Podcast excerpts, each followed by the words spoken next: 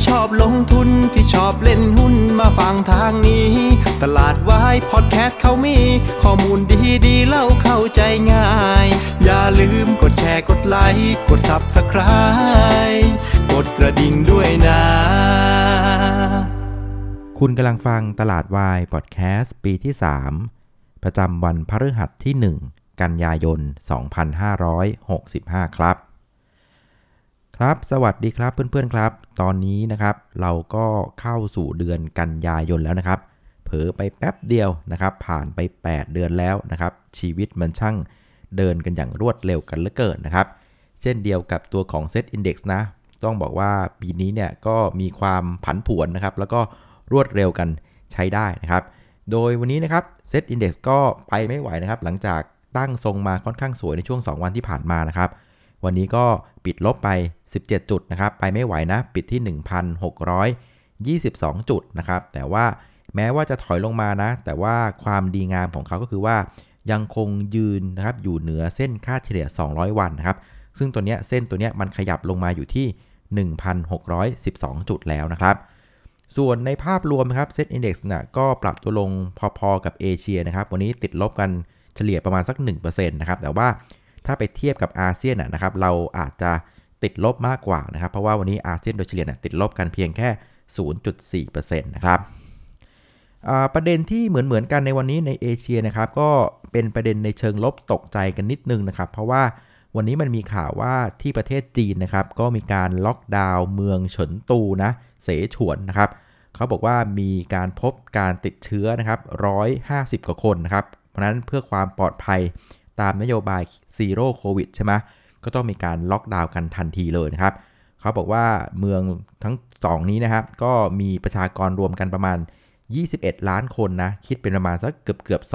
2%ของคนจีนนะแล้วก็เป็นศูนย์กลางเรื่องของการผลิตเรื่องของอิเล็กทรอนิกส์อะไรหลาย ๆ อย่างด้วยนะครับก็สร้างความกังวลให้กับหุ้นเทคหุ้นอิเล็กทรอนิกส์ทั่วโลกเลยนะครับส่วนประเด็นที่2เนี่ยนะครับที่เป็นประเด็นที่ทำให้บ้านเราวันนี้เนี่ยนะครับลงลึกกว่าอาเซียนนะ นะว่ามันน่าจะเป็นประเด็นในเรื่องของโครงสร้างตลาดหุ้นนะเพราะว่าประเทศเราเนี่ยนะครับกลุ่มของพลังงานมีสัดส่วนค่อนข้างใหญ่นะเป็นอันดับ 2 ประมาณสัก 23%ของ Market Cap นะครับอันดับ1เนี่ยจะเป็นกลุ่มบริการประมาณ 24%นะครับคราวนี้เราเห็นเรื่องของราคาน้ำมันเนี่ยมันปรับตัวกันลงมา 2 วันติดๆนะจับนับรวมกันเนี่ยสวันลงกันมาประมาณสัก 7%นะครับแล้วก็วันนี้เนี่ยนะครับระหว่างการเทรดเนี่ยก็เห็นราคาน้ำมันลงกันไปอีก เกือบ 1%เพราะฉะนั้นกลุ่มน้ำมันนะครับ อย่างเช่นตัวของปตทสพปตทเนี่ยก็แอบเสียวเลยทีเดียวนะครับ ก็เป็นตัวที่กดให้ตลาดหุ้นมันถอยลงมานะครับ โดยวันนี้เนี่ยนะครับปตทกับพสพเนี่ยจับมัดรวมกันนะก็กดตลาดได้ประมาณสัก 3 จุดเลยทีเดียวนะครับเพราะฉะนั้นพอรวมกับพวกลงกลั่นอะไรต่างๆเนี่ยมันก็ดึงให้ตลาดหุ้นบ้านเราเนี่ยอาจจะดูว่าลงแรงกว่าอาเซียนในวันนี้นะครับ มาดูการเคลื่อนไหวของ Set Index ในวันนี้นะครับ ก็ไม่ค่อยมีอะไรตื่นเต้นนะ คือเปิดตอนเช้าก็ติดลบเบาๆประมาณ 2 จุดนะครับ เปิดที่ 1,636 แล้วก็ระหว่างวันก็ไม่ได้มีอะไรหวือหวานะ มันเป็นภาพของการซึมลงซึมลงซึมลงนะครับ ก็ลบไป 17 จุดไปปิดที่ 1,622 นะครับ ซึ่งอย่างที่บอกว่าความดีงามของในรอบนี้คือ 1 คือมันยังคงยืนเหนือ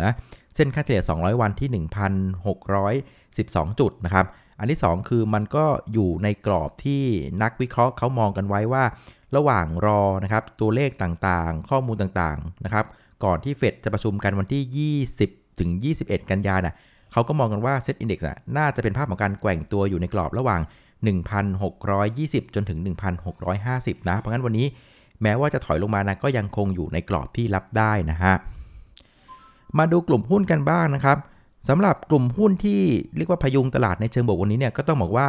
หน้าตาแปลกๆไปนะนะครับ วันนี้ตัวที่ดันตลาดได้สูงสุดนะครับ ก็คือตัวของอายุทนะครับ เป็น Alliance อายุทยานะ โอ้โห วันนี้ปรับตัวขึ้นถึง 15%นะครับ ก็ช่วยดันตลาดได้ประมาณสัก 0.2 จุดเบาๆนะครับ แต่ว่าก็เยอะแล้วล่ะนะครับ ซึ่งผมว่ามันค่อนข้างผิดปกติเหมือนกันนะ เพราะว่าพอไปเทียบเคียงกับพวกกลุ่มประกันอื่นๆเนี่ย ดูตัวเนี้ยผิดหูผิดตามากนะครับ อย่างในวันนี้ในเคสของ BLA เนี่ยก็เป็นภาพของการซึมลงเบาๆ ส่วน TIP Holding ก็เป็นภาพของการขยับขึ้นเขียวเบาๆ แต่ว่า AYUD เนี่ยนะครับวันนี้เปิดกระโดด 10กว่าเปอร์เซ็นต์แล้วก็ยืนค้างนะขึ้นขึ้นลงลงอยู่นั้นนะครับ ก็ถือว่าค่อนข้าง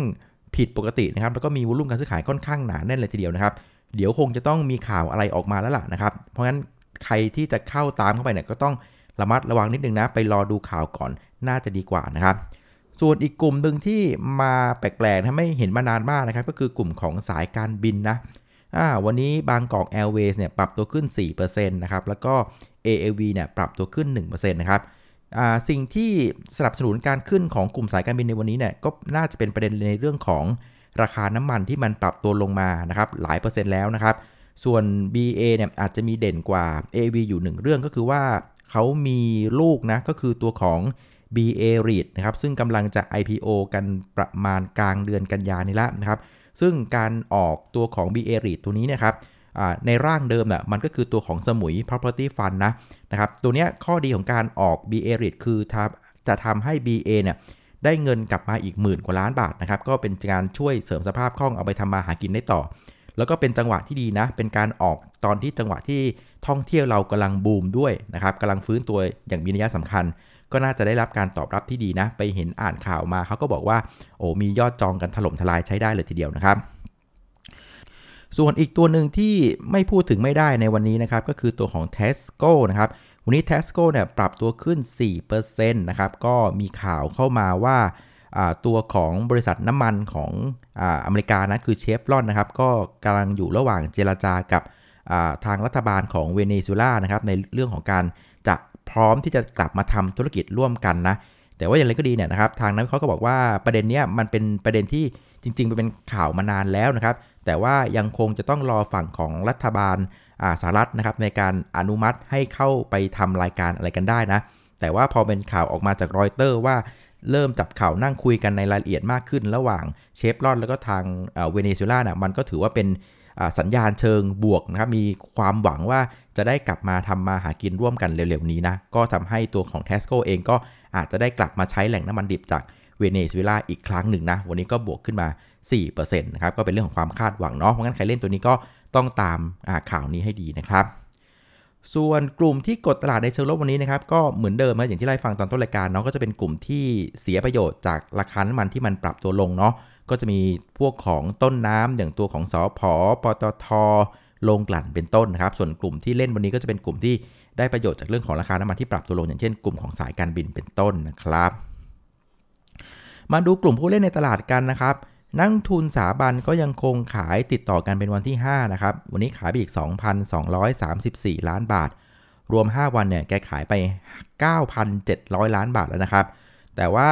สิ่งที่แอบตกใจนิดนึงก็คือนักทุนต่างชาตินะแอบหลังจากเรียกว่าเป็นพระเอกมาหลายวัน วันนี้ขออนุญาตพลิกเป็นขายนะ วันนี้นักทุนต่างชาติขายไป 3,264 ล้านบาท เยอะเหมือนกันนะครับ เท่าไปไล่ดูนะครับ ถือว่าเป็นการขายที่แรงที่สุดในรอบ 47 วันทำการนะ ซึ่งผมเดาว่าการที่ขายแบบนี้เนี่ยอาจจะเป็นประเด็นในเรื่องของการตกใจ เรื่องของมาตรการล็อกดาวน์เฉินตูที่จีนหรือเปล่านะครับ แล้วก็อีกอันนึงคืออย่างที่นักวิเคราะห์เขามองว่าเซตเนี่ยน่าจะเป็นเรื่องของการสะสมพลังนะครับ ระหว่าง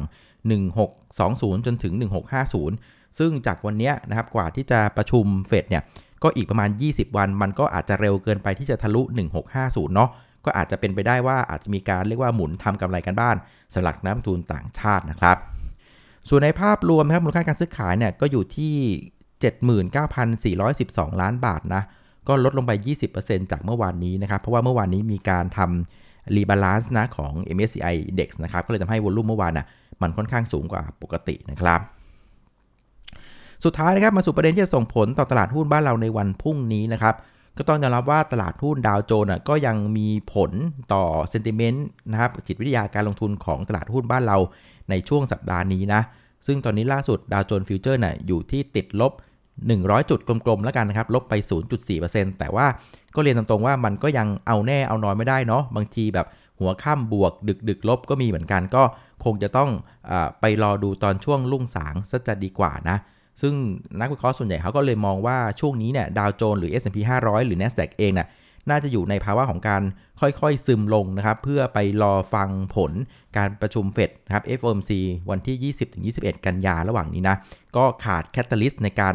ดันขึ้นแล้วกัน ก็เลยทำให้ภาพมันอาจจะดูเมาเมานิดนึงนะสำหรับตลาดหุ้นอเมริกานะ ซึ่งข้อสังเกตเนี่ยผมเห็นอยู่ 2 เรื่องในวันนี้นะครับ อันที่ 1 คือตอนนี้ตลาดหุ้นอเมริกาก็แปลกนะ ข่าวดีก็ลงข่าวไม่ดีก็ลงนะครับข้อสังเกตที่ 2 คือวันนี้นะครับมันเป็นวันแรกที่ทางมาตรการ quantitative tightening นะครับของทางเฟดก็จะเริ่มต้นในระยะที่2นะครับซึ่งจะเป็นการเรียกว่าดูดสภาพคล่องออกแรงกว่าเดิมนะของเดิม 40,000 กว่าล้านเหรียญต่อเดือนตอนนี้จะเป็น 90,000 กว่าล้านเหรียญต่อเดิมเพราะฉะนั้นสภาพคล่องนะ่ะมันกำลังเริ่มออกไปจากตลาดนะครับมันก็เลยทำให้หุ้นนะมันก็เป็นภาพของการซึมซึมลงนะครับข่าวดีก็ลงข่าวลบก็ลง ภาพมันก็จะเป็นประมาณนี้นะครับ ซึ่งถ้าเกิดว่าข่าวดีก็ลงนะครับ ข่าวไม่ดีก็ลงนะครับ แล้ว QT มันก็เริ่มต้นแรงขึ้นแบบเนี้ยนะครับ สิ่งที่สังเกตเห็นคือฟันฟลอเองนะ่ะมันก็มีการขยับนะ มันก็จะเห็นว่ามันจะเป็นการขยับจากพวกของสินทรัพย์เสี่ยงก็คือตลาดหุ้นอเมริกานะฮะ ดาวโจนส์ S&P 500 NASDAQ ก็พยายามที่จะวิ่งไปหาตัวหนึ่งก็คือเรื่องของเงินสดนะครับ สังเกตดูดอลลาร์อินเด็กซ์มันก็มีการ แข็งตัวมากขึ้นนะก็คล้ายๆว่าคนก็ปิดความเสี่ยงนะครับเพิ่มถือเงินสดมากขึ้น เพื่อไปรอการประชุมเฟดในวันที่ 20 นะครับอีกมุมหนึ่งที่เราเห็นก็คือว่า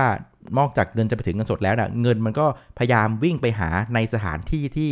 ให้ผลตอบแทนคุ้มค่ากับความเสี่ยงนะครับเมื่อเทียบกับสิ่งที่เขาอยู่ในวันนี้นะ เราก็เลยเห็นฟันโฟนะมันก็มาป้วนเปี้ยนฝั่งของเอเชียกันพอสมควรเลยทีเดียวนะครับมันนี่ก็เป็นลักษณะของฟันโฟที่พอที่จะสังเกตได้ในช่วงนี้นะครับ เพราะฉะนั้นยังมีเวลาอีกประมาณสัก 20 วันนะ คิดว่าภาพนะมันน่าจะเป็นแบบนี้ไปอีกสักพักหนึ่งนะครับเพราะฉะนั้นกลับมาที่ตัวอย่างแผนการเทรดนะครับ ก็โดยความที่ว่ามันยังมีอีกหลายวันกว่าเราจะเห็นความชัดเจนของนโยบายการเงินสหรัฐเนาะฉะนั้นภาพของตลาดหุ้นอเมริกาอาจจะเป็นภาพของการซึมลงนะครับ แต่ว่าบ้านเรานะ่ะ อาจจะเป็นภาพของการ sideway ออกข้างนะครับ เพื่อสะสมกำลังนะครับ ซึ่งเท่าที่ดูอาการของตลาดหุ้นบ้านเราทั้งในฝั่งของแท่งเทียน sentiment การลงทุน โครงสร้างนะครับเหล่า player ต่างๆ ในตลาดอะดูอาการตลาดหุ้นบ้านเราเนะ่ะเหมือนจะอยากขึ้นมากกว่าอยากลงนะอ่าเพราะว่าเราต้องไม่ลืมว่าอย่างหนึ่งที่มันยัง backup ตัวของตลาดหุ้นบ้านเราอยู่ มันก็คือเรื่องของการฟื้นตัวนะครับ โดยเฉพาะของภาคท่องเที่ยวนะครับ ซึ่งเป็น เส้นเลือดหลักนะครับเป็นหัวใจหลักของประเทศเรา แล้วก็ยังมีอัพไซด์จากประเทศจีนที่อาจจะส่งคนมากลับมาเที่ยวเมื่อไหร่ก็ได้เช่นกันนะครับ แม้ว่าวันนี้ยังเรียกว่าล็อกดาวน์กันอยู่นะ แต่ก็ตลาดเองไม่ได้คาดหวังในปีนี้นะ ตลาดไปคาดหวังกันประมาณสักต้นปีหน้าที่คนจีนจะกลับมา เพราะนั้นความคาดหวังตรงนี้มันก็ยังไม่ได้สูญเสียไปนะอ่าเพราะฉะนั้นช่วงนี้อาจจะต้องเป็นภาพของการไซเวยนะแต่เชื่อว่าเป็นการไซเวยสะสมกำลังเพื่อเตรียมที่จะขึ้นเมื่อทุกอย่างมันชัดเจนนะครับ อะเอาละวันนี้ก็ครบถ้วนนะครับสำหรับรายการตลาดวายพอดแคสต์นะครับแล้วก็เหมือนเดิมครับรายการเราจะไม่มีวันศุกร์เนาะวันศุกร์ปล่อยให้น้าแดงได้ไปพักผ่อนได้ไปเที่ยวกันบ้างนะครับแล้วเดี๋ยวเรากลับมาเจอกับตลาดวายพอดแคสต์วิกเอนนะครับในช่วงของวันอาทิตย์บ่ายๆเย็นๆแล้วกันนะครับเอาละครับวันนี้ขออนุญาตลาไปก่อนนะครับ เจอกันอีกทีรอบหน้าครับ สวัสดีครับ